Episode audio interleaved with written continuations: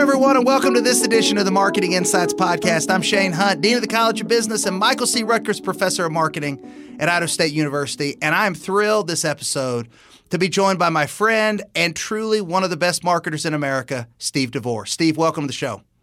Thank you, sir. It's good to uh, it's good to be here, man. I'm excited about it. So Steve has done some amazing things, and and just want to start by Steve talking about this. So you hold a number of different roles, and you touch some of the coolest stuff that's going on in marketing right now in 2023.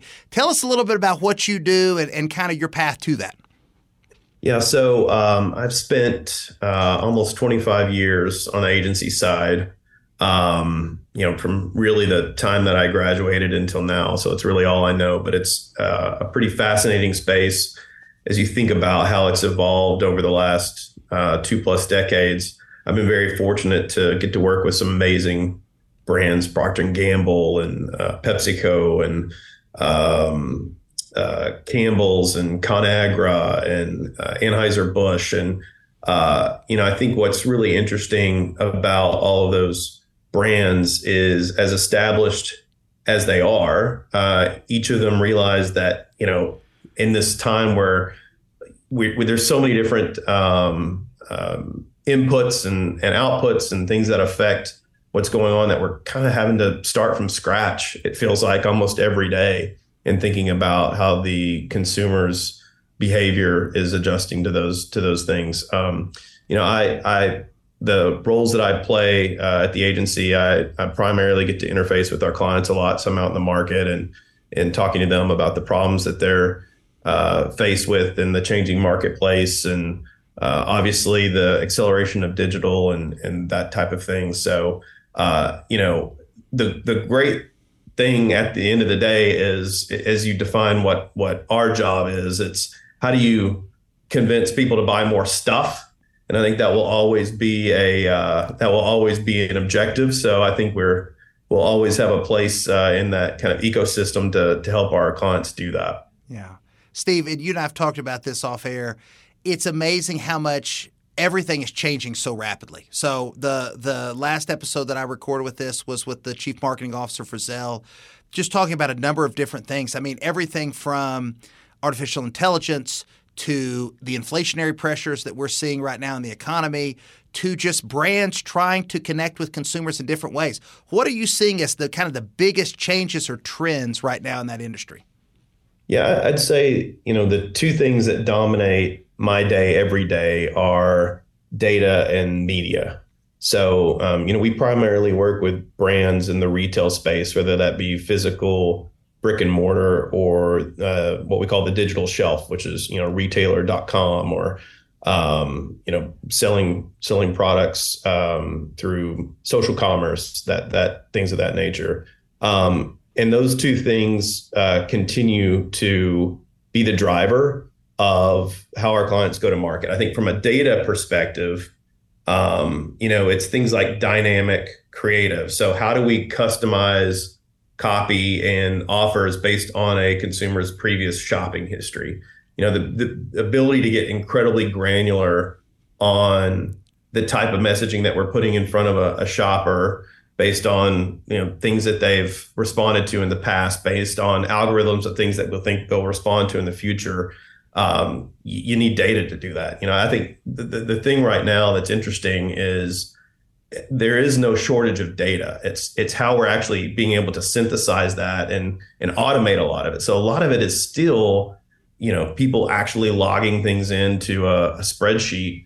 Um, and the more we can get these data streams to cross over, the the more uh, customized we can start to make these offers and and um, pieces of communication to shoppers that are more relevant. You know, some people think about it as privacy, and other people think of it as you know bring me the offers that are only relevant to me. And that's really what what we're trying to use data streams for.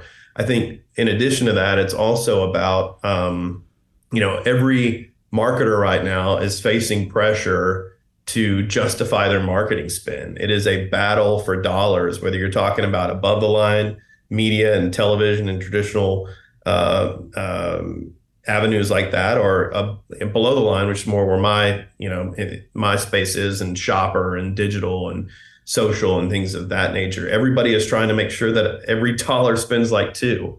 And and don't you uh, think, Steve? Don't you think right now the pressure on that, like what I talk to companies, the pressure on that today is more than any time that I've ever seen in my career. Are you seeing that same thing?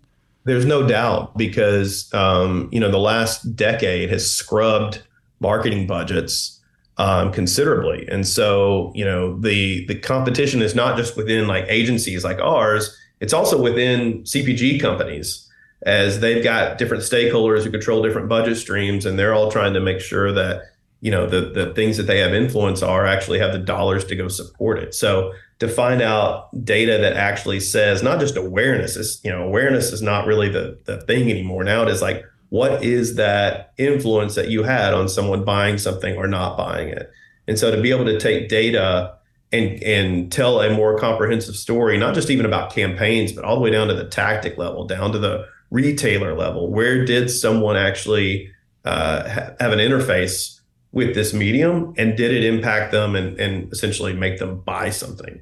Um, so I think that's an important piece. I also think getting the digital shelf right. Yeah. You know what we would say. You know, Walmart.com, Amazon, uh, Kroger.com, et cetera you know getting getting that right has become such a science you know it used to just be getting your products in distribution and now it's like search is everything. Uh, if you're not in the first, you know, it, it's really the above the fold type mentality, even from a digital standpoint. If you're not in those initial returned uh, search results, then you're probably not going to get included on the list. And especially now, if you think about so much of shopping has has evolved to that, you know, click and collect or Instacart or curbside pickup. Once you make it on the list, you're in a pretty good spot because then you start back with the list that you had before and to be able to be on that list you're not having to convince anybody to get on it then you just need to stay on it now if you didn't make that list it becomes infinitely harder to get on there because it's not like you're walking a, a physical store and i have an end cap feature that you know grabs my attention gives me a great deal gives me an exclusive offer that drives that awareness and conversion so you have to work so much harder in the digital space to make sure you're winning that that search result. What do you think, Steve? What do you think's one of the biggest mistakes you see people making in that space, just in general, brands or, or or things that you're like, boy, I see this a lot, and that's that's taking you down a bad path? That's a great question. Let me think about that for a second.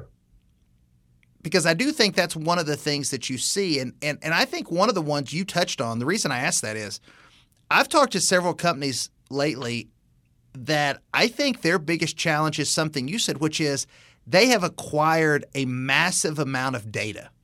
Yeah. However, what they are utilizing that data for, I think that is something that I see a lot of medium sized businesses, especially, they capture all this data, but then they're not really utilizing it to get closer to their customer. They're not utilizing it to to be better or more efficient and from a branding standpoint.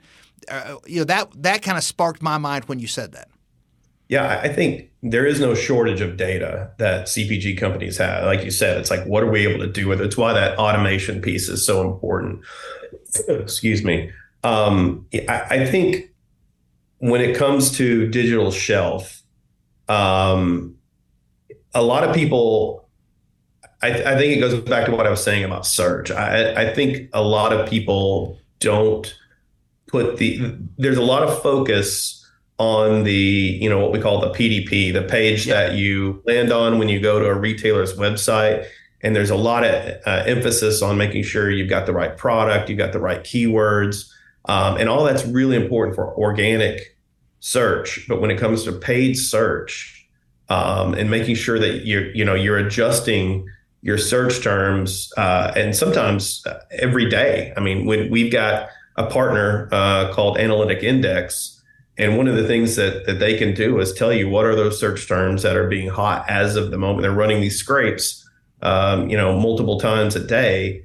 And what this category, this this search term may have been important today. There may have been something happening, whether it be current event, uh, price elasticity, um, the weather, that literally changed what someone was searching for today. And those those brands that have you know captured those keywords are the ones that are going to win at digital shelf, no matter how good your A plus content is on your PDP pages. No, that's Steve. That's amazing. I, I love that insight, and and and I'm going to ask the last question. My last question uh, that I always ask when we talk to executives on the program is, what advice would you have for current students who want to be in marketing, who want to be, you know, chief marketing officers, CEOs? What advice do you have for them? And and before we do that, I just want to introduce us by saying we've had lots of great executives on the podcast. Um, and a lot of students who listen to this use our Principles of Marketing textbook published by McGraw Hill. Uh, the biggest compliment I can give to Steve is when we did our very first book uh, a decade ago. Uh, the first executive perspective, the first person providing insights to marketing students was Steve. And so I'm very excited to ask him that question today because truly, I hope you listen to his advice. And and the thing that makes him unique is not only one of the best marketers in America, but also one of the best human beings. So with that build up, Steve, with that intro, no pressure. I, I don't. I don't think I can follow that. Honestly, that's uh, what advice. That's literally the nicest thing anyone's ever said. I will replay that back to me as I enter any room. Yep. Just play that on a loop. Just play that for your family. Yeah.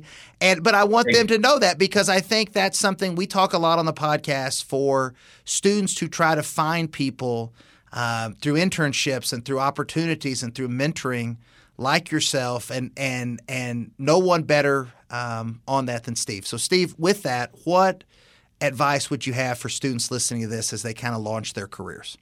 Yeah, I, it's a great question. It's one I get from students a lot. Because uh, um, one of the things I love doing, as you know, is, is talking to university students. Um, eh, to me, the single most important thing you can have as someone you're trying to get a, a job or you're trying to excel in your career in this space is you've just got to have the DNA of someone who's curious and I, and I'll, I use this example before, and I think it really kind of captures what agencies and brands are looking for. You know, you one of the questions I always like to ask in an interview setting is, you know, what's a brand that you just you you really admire, that you're jealous of, that you wish you either worked for, were a part of building? Like, what what is that brand? Ninety percent of the people that you ask that to, college students, say the most obvious things. I mean, the, it's the you know the, whatever the catchy brand of the moment is, or whatever the brand that's got cachet. You know, what I want is the person to say, you know, just down the road in, in Frisco, Texas, there's this food hall, and on the third floor there's a dumpling uh, stall. And everything that they do is deliberate from the way that they greet you to their menu to the chopsticks to uh, their packaging, everything is deliberate about creating a brand. That's the person I want to hire because that tells me they've got their head on a swivel. They're just naturally curious and inquisitive, and they just love to like take on uh, you know information and and they're thinking about it constantly. Like I, I that's somebody that I can I can like teach. You want teachable.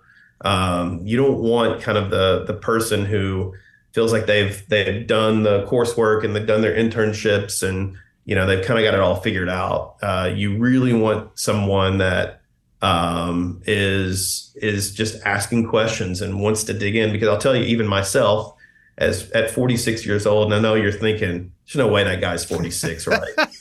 but youthful 46, Steve. Very, very youthful 46, very youthful. minus my hairline. but the the thing that I will say is I've had to be very deliberate about those things. Like, you know, I talked a lot about data, retailer media, those types of things. Like those weren't things 10 years ago. So I've had to really study, really read, talk to people who are experts in the field and hear it multiple times to be able to have a point of view and talk about it semi intelligently with our clients. And I think that is the the same thing that a you know a student has to understand is when they go work for someone they're starting a new level of education. Because no matter what agency you go to uh, everyone does a little bit different. Everyone kind of has their own way and, and methods of working and you have to start to learn those. But then you also have to do the things that are outside of your you, you know the things that are out on the peripheral. You, you've got to start to train yourself and to to to be interested and to get excited about these things because you know I look at our space, and in the next five to ten years, uh, you know we're it's likely we're going to be more a digital media company than we are shopper marketing agency. I mean, uh, you know, five years ago, it was probably 10% of what we do. Now it's probably two thirds of what we do. Now we've got to keep layering on that and adding that point of differentiation with the message, with you know the retailer relationships and all of those things. But if you don't understand digital media right now in our space and really any agency space, you're going to get left behind. And you know, and obviously not understanding how deep a lot of universities go into this type of thing.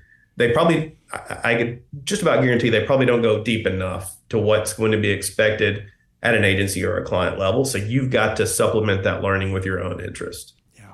And I think supplementing learning with your own interest at every stage of your career, Steve, is that is such great advice and everything on there and I would encourage students, um, if you get a chance to work for a person like Steve DeVore, you should take that. Steve, thank you for joining us on the podcast today and for all your insights. Thank you, sir. Really appreciate it. Thank great you all. Well, great to see you. Thank you all for listening to this edition of the Marketing Insights Podcast. I'm Shane Hunt. Look forward to visiting next time. Have a great day.